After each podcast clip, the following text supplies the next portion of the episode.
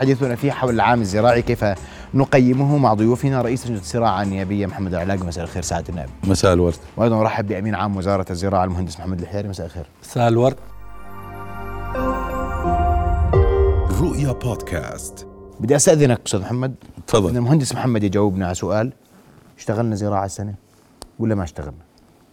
الحمد لله كان هنالك آه، خطة تنمية زراعية لعام 2022 أعتقد أنه الكل لاحظ حجم الحركة والتفاعل اللي اشتبكنا فيه مع القطاع الزراعي ومع إخواننا المزارعين بعديد من القضايا وعديد من المشاريع. لا أنت قلت لي أنت بتقول لي لاحظنا أنا موافق. أنا آه. قول لي شو انجزته تماما. عشان أنا اليوم بنقولنا إحنا 2022 وقلنا. حكينا بهيك بوضوح. الأمن الغذائي والأمن الزراعي أساسي. حق. أنا قول لي شو اشتغلنا. تمام. آه. آه عديد من المشاريع. جميل. أبرزها الشركة الأردنية الفلسطينية لتسويق المنتجات الزراعية. وهذه حقيقة على الأرض وهذه تعتبر نقطة تحول بإذن الله تاريخية في تاريخ القطاع الزراعي حيث تم البدء بتصدير شحنات وإرساليات لأول مرة إلى أوروبا من خلال هذا الجهد الوطني الكبير إذا الشركة الوطنية أو الشركة ال- الأردنية الفلسطينية هي محطة رئيسية في تسويق المنتجات الزراعية والم... الشركة عليها مشكلة كان صح؟ جدل اللي عملت ربحت؟ هي بدي أسألك هيك بالآخر هي هي هي في بداية عملها الآن إحنا الآن لا قد نتحدث قد إيش صدرتوا عبر هاي الشركة؟ صدرنا ما يقرب من آه، آه، خلينا نقول مئات الأطنان والعمليات مستمرة خلال الموسم القادم تنتهي الإرساليات المتعاقد عليها حاليا في آه، آه، لنهاية شهر نيسان القادم لكن الأهم منها أنها اشتبكت مع المزارعين في زراعات تعاقدية وهذا مهم في تنظيم الإنتاج وفي تنظيم آه، أن أن نذهب إلى أسواق محددة وإلى منتجات محددة ومضمون تسويقها. هذه الفكرة الأساسية.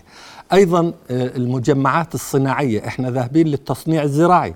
خليني و- دقيقة قبل التصنيع الزراعي نعم. أسمع راي أستاذ محمد فيما فيما الشركة الأردنية الفلسطينية تعاقد تتعاقدت مع مزارعين؟ نعم من تعاقدت. اتفاقيات؟ نعم. والشركة مشيت وصدرت مئات الأطنان والقادم حتى شهر نيسان. هاي هاي الشركة صار عليها جدل لأنه عشان بحكي بوضوح. هي أول شيء الله يسعد مساك ومساء آه، أخواننا المشاهدين عبر قناة رؤيا اللي تحدث آه، فيه أخوي صحيح إحنا في لجنة الزراعة آه، متابعين عمل هذه الشركة منذ تأسيسها وإحنا شاركنا وكنا جزء من افتتاح ال- الفرع ال- في فلسطين الحبيبة. آه، الشركة في البدايات ما زالت. آه، نحن في لجنة الزراعة آه، عاقدين العزم خلال الأيام القادمة أن آه، نعمل اجتماع داخل لجنة الزراعة وكل الأسئلة التي وجهتها سوف نوجهها لمدير عام الشركة والمختصين في وزارة الزراعة بخصوص عمل الشركة. هل بدات بالت- بالتصدير فعليا ما هي الكميات التي صدرت آه، وكذلك ما هي آه، ما هي الدول التي صدر إليها آه، المنتجات مهندس. طبعا نعم. شو. آه، إحنا تعاقدنا مع عديد من المزارعين وتم التعاقد على ما يقرب من 1500 طن تقريبا وذهبت إلى الأسواق الأوروبية تحديدا إلى السوق الهنغاري والهولندي والروماني.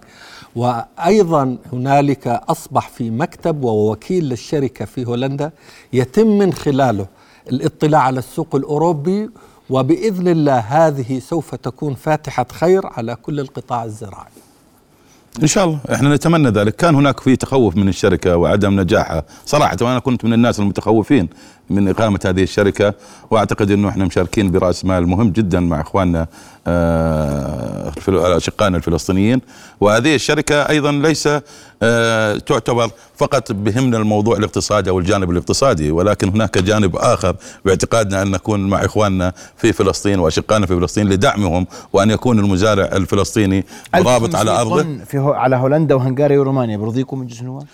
طبعا لا إحنا بدنا المزيد طبعا إذا كان هناك طبعاً. بلدان ثانية أخرى آه، ان نقدر نصدر عليها من خلال هذه الشركة طبعا راح يكون جيد طيب. اليوم محمد اليوم إذا تسمح لي تفضل. إحنا اليوم عندما نتحدث أول شيء بدي أشكر قناة رؤية تحديدا آه، لاهتمامها في هذا القطاع واستضافتنا كثيرا من أجل القطاع وهذا دليل على أهمية هذا القطاع على المحور الأمن الغذائي وكذلك الاقتصاد طبعا. اليوم إحنا نتحدث عن القطاع الزراعي بشقيه النباتي والحيواني آه، هلا المشاكل اللي بيعاني منها أنا صار لي يعني ثلاث سنوات متتالية رئيس لجنة الزراعة والمياه لخصت يعني مع إخواننا المزارعين ومع المسؤولين أهم المشاكل والتحديات اللي بيواجهها القطاع الزراعي.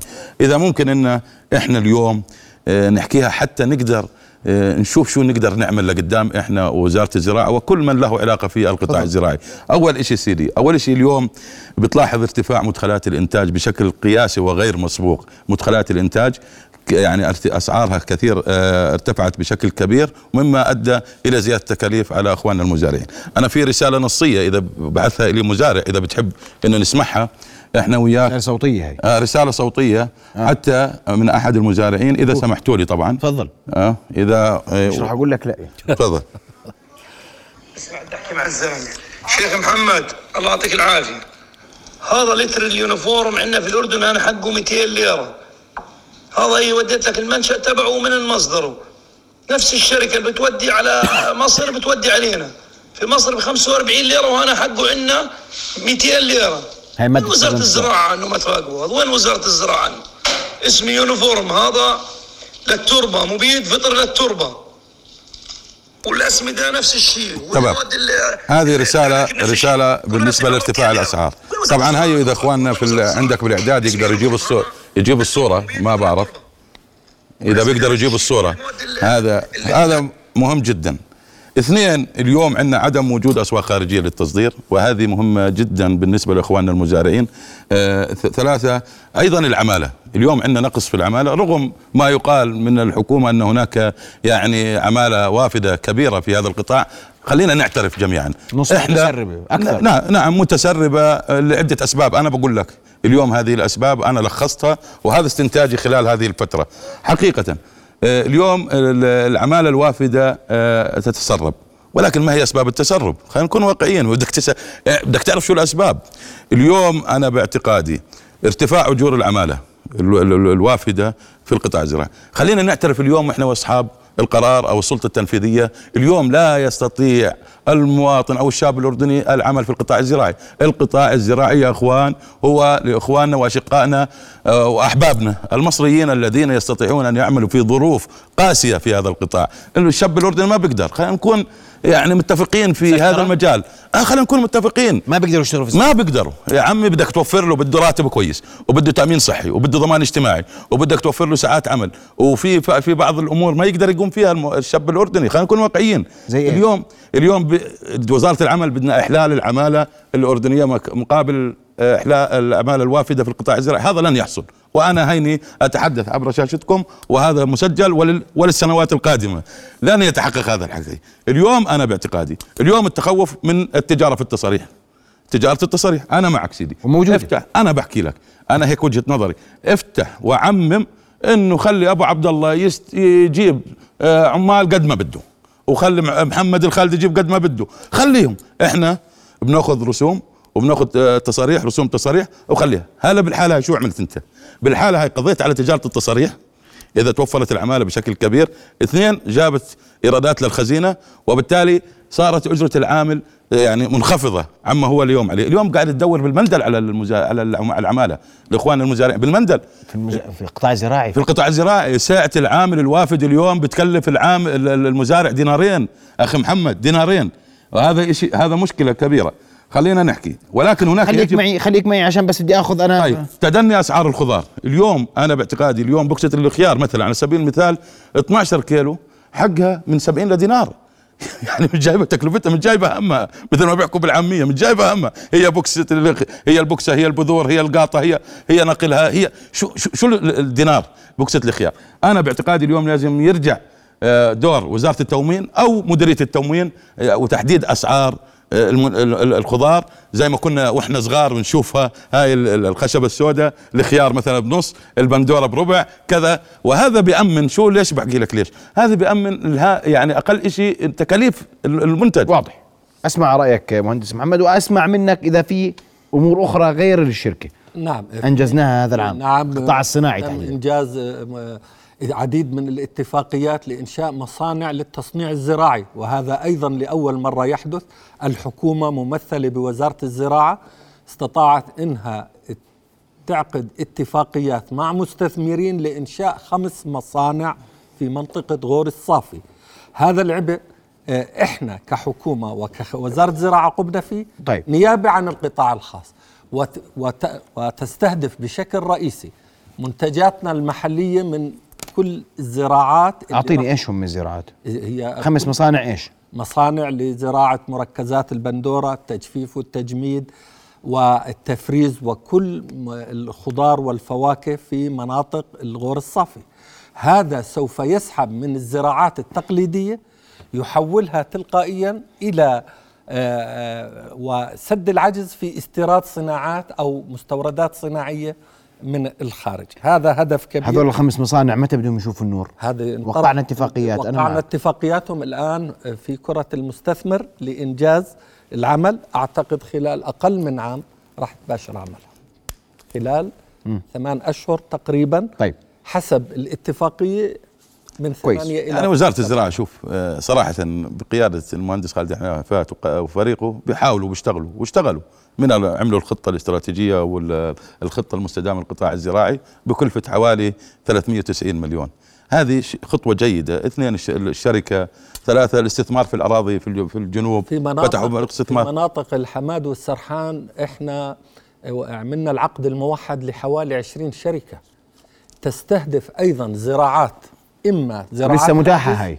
نعم وهي في دائرة أملاك الدولة لتنظيم العقود مع المستثمرين بعد أن تم إنهاء العمل معها من خلال وزارة الزراعة والكرة في آه، مرمى المستثمرين لاستكمال إجراءات توقيع عقودهم مع دائرة أملاك الدولة. هذه تستهدف إلى سد العجز في الزراعات التي نقوم باستيرادها. أيضا نستهدف زراعات تصنيعية وأيضا نستهدف تشغيل أبناء المنطقة بما لا يقل عن 75% من أبناء المنطقة. وكذلك الأمر في غور الصافي تشغيل 75 لا يقل عن 75% من أبناء المنطقة. فأنت بتحقق أكثر من هدف بتحقق هدف تشغيل بتحقق هدف تصنيع بتحقق هدف تنظيم الإنتاج وإحنا دائما كنا نطالب بالنمط الزراعي. الآن النمط الزراعي ليس هو آه، قانون تفرضه على الناس بقدر ما هو تنظم الإنتاج وتسحب الزراعات الفائضة عن الحاجة وأن تذهب أيضا إلى زراعات غير تقليدية. وانخفاض الأسعار اللي تحدث فيه سعادة رئيس اللجنة الزراعية هو حقيقة لأنه إحنا بنظل ندور في حلقة مفرغة. إحنا الآن من خلال آه، خطة إرشادية تستهدف مئات المرشدين الزراعيين في كافة آه، مديريات ومناطق المملكة نستهدف أن يصبح لكل مزارع مرتبط بمرشد زراعي من خلال آه، منصة إلكترونية ومن خلال أجهزة وإرشاد إلكتروني. عطوفة ابو عبد الله اللي تتكلم فيه أنت يعني حقيقة جميل. ولكن اليوم بوكسة الخيار 12 كيلو بدينار خلينا نحكي تمام. وبتروح تشتري الكيلو من البسطة ب 60 و55 قرش. أجاوبك. هنا في حلقة هاي الحلقة. هذه كيف. في حلقة مفرغة بهذا الموضوع؟ يجب. حصل أنا والله ما أنا عارف أنا بدي أنا أجاوب. مش عارف. أنا, لما أنا بدي أعمل إرشاد. أنا لما أكون خذ تجربتنا في غور الصافي العام الماضي لما قلنا للمزارعين أنه أنت المناطق اللي راح تنزرع في البندورة مساحات كبيرة وتزيد عن الحاجة ويفضل الذهاب إلى صنف آخر وت- وهذا ما تم فعلا. تمام. ذهبنا إلى زراعة البصل وبالتالي استفادوا استفادة كبيرة ولم تمام. ينتج عنه أي مشكلة في العمل نرجع على النمط الزراعي اللي تحدثت نيجي عنه الآن. النمط الزراعي يا أخوي يا عطوفة ابو عبد الله إحنا وياك متفقين ترى. إحنا في نفس الخندق إحنا بهمنا بالنهاية مصلحة إخواننا المزارعين. اولا واخرا واولا وبالثاني القطاع الزراعي لخدمة بلدنا صح ولا لا؟ صحيح. إحنا فريق واحد. اليوم انت بتتحدث النمط الزراعي. اليوم كيف بدك تفرض على واحد بيروح يتداين البذور وبتداين المبيدات وبتداين كل شيء كيف بدك تفرض إلا إذا ما كان هناك حوافز مربوطة بهذا الشيء. حوافز من قبل وزارة الزراعة أو. الحكومة. هلا أنا الحكومة. لما عملت برنامج تمويلي في مؤسسة الإقراض الزراعي وأعطيت مدخلات إنتاج بأسعار بدون فائدة. شوف كيف؟ هذا هو اللي هذا بقوله. دعم بقول لك مدخل انتاجي 200 للزراعة. ليرة عندنا و45 ليرة بمصر نعم. يا سيدي. يا سيدي. 45 ما ليرة. سمعتها. آه خليني هلا. أنت سمعت طبعاً- رسالة مزارع عن هواء مباشره تماما تماما. هلا هذا دور مين؟ دور مين هذا اللي بيراقب على الاسعار المنافسة الوزارة عملت على مراجعة كافة تعليمات وتحرير مستلزمات الإنتاج. ممتاز. وكان في ح... وكالات حصرية. وأنا بعرف. هذا في. شركات حصرية. إحنا حررنا. بس ما طلعتوا لنا النتائج لسه ما طلعت النتائج. هي النتائج. هذا قطاع خاص. أنت إلك الخيار إنك تذهب إيش لأي قطاع خاص؟ يعني. يخنقني يربح ويسوي ملايين وأنا أقضي على يا- المزارعين. آه آه تمام. وبالتالي أهجر المزارع. تبعتي؟ شو بدي أستفيد من الشركة الأردنية الفلسطينية للتسويق اللي إحنا الحكومة تحملت مخاطرها نيابة عن القطاع الخاص.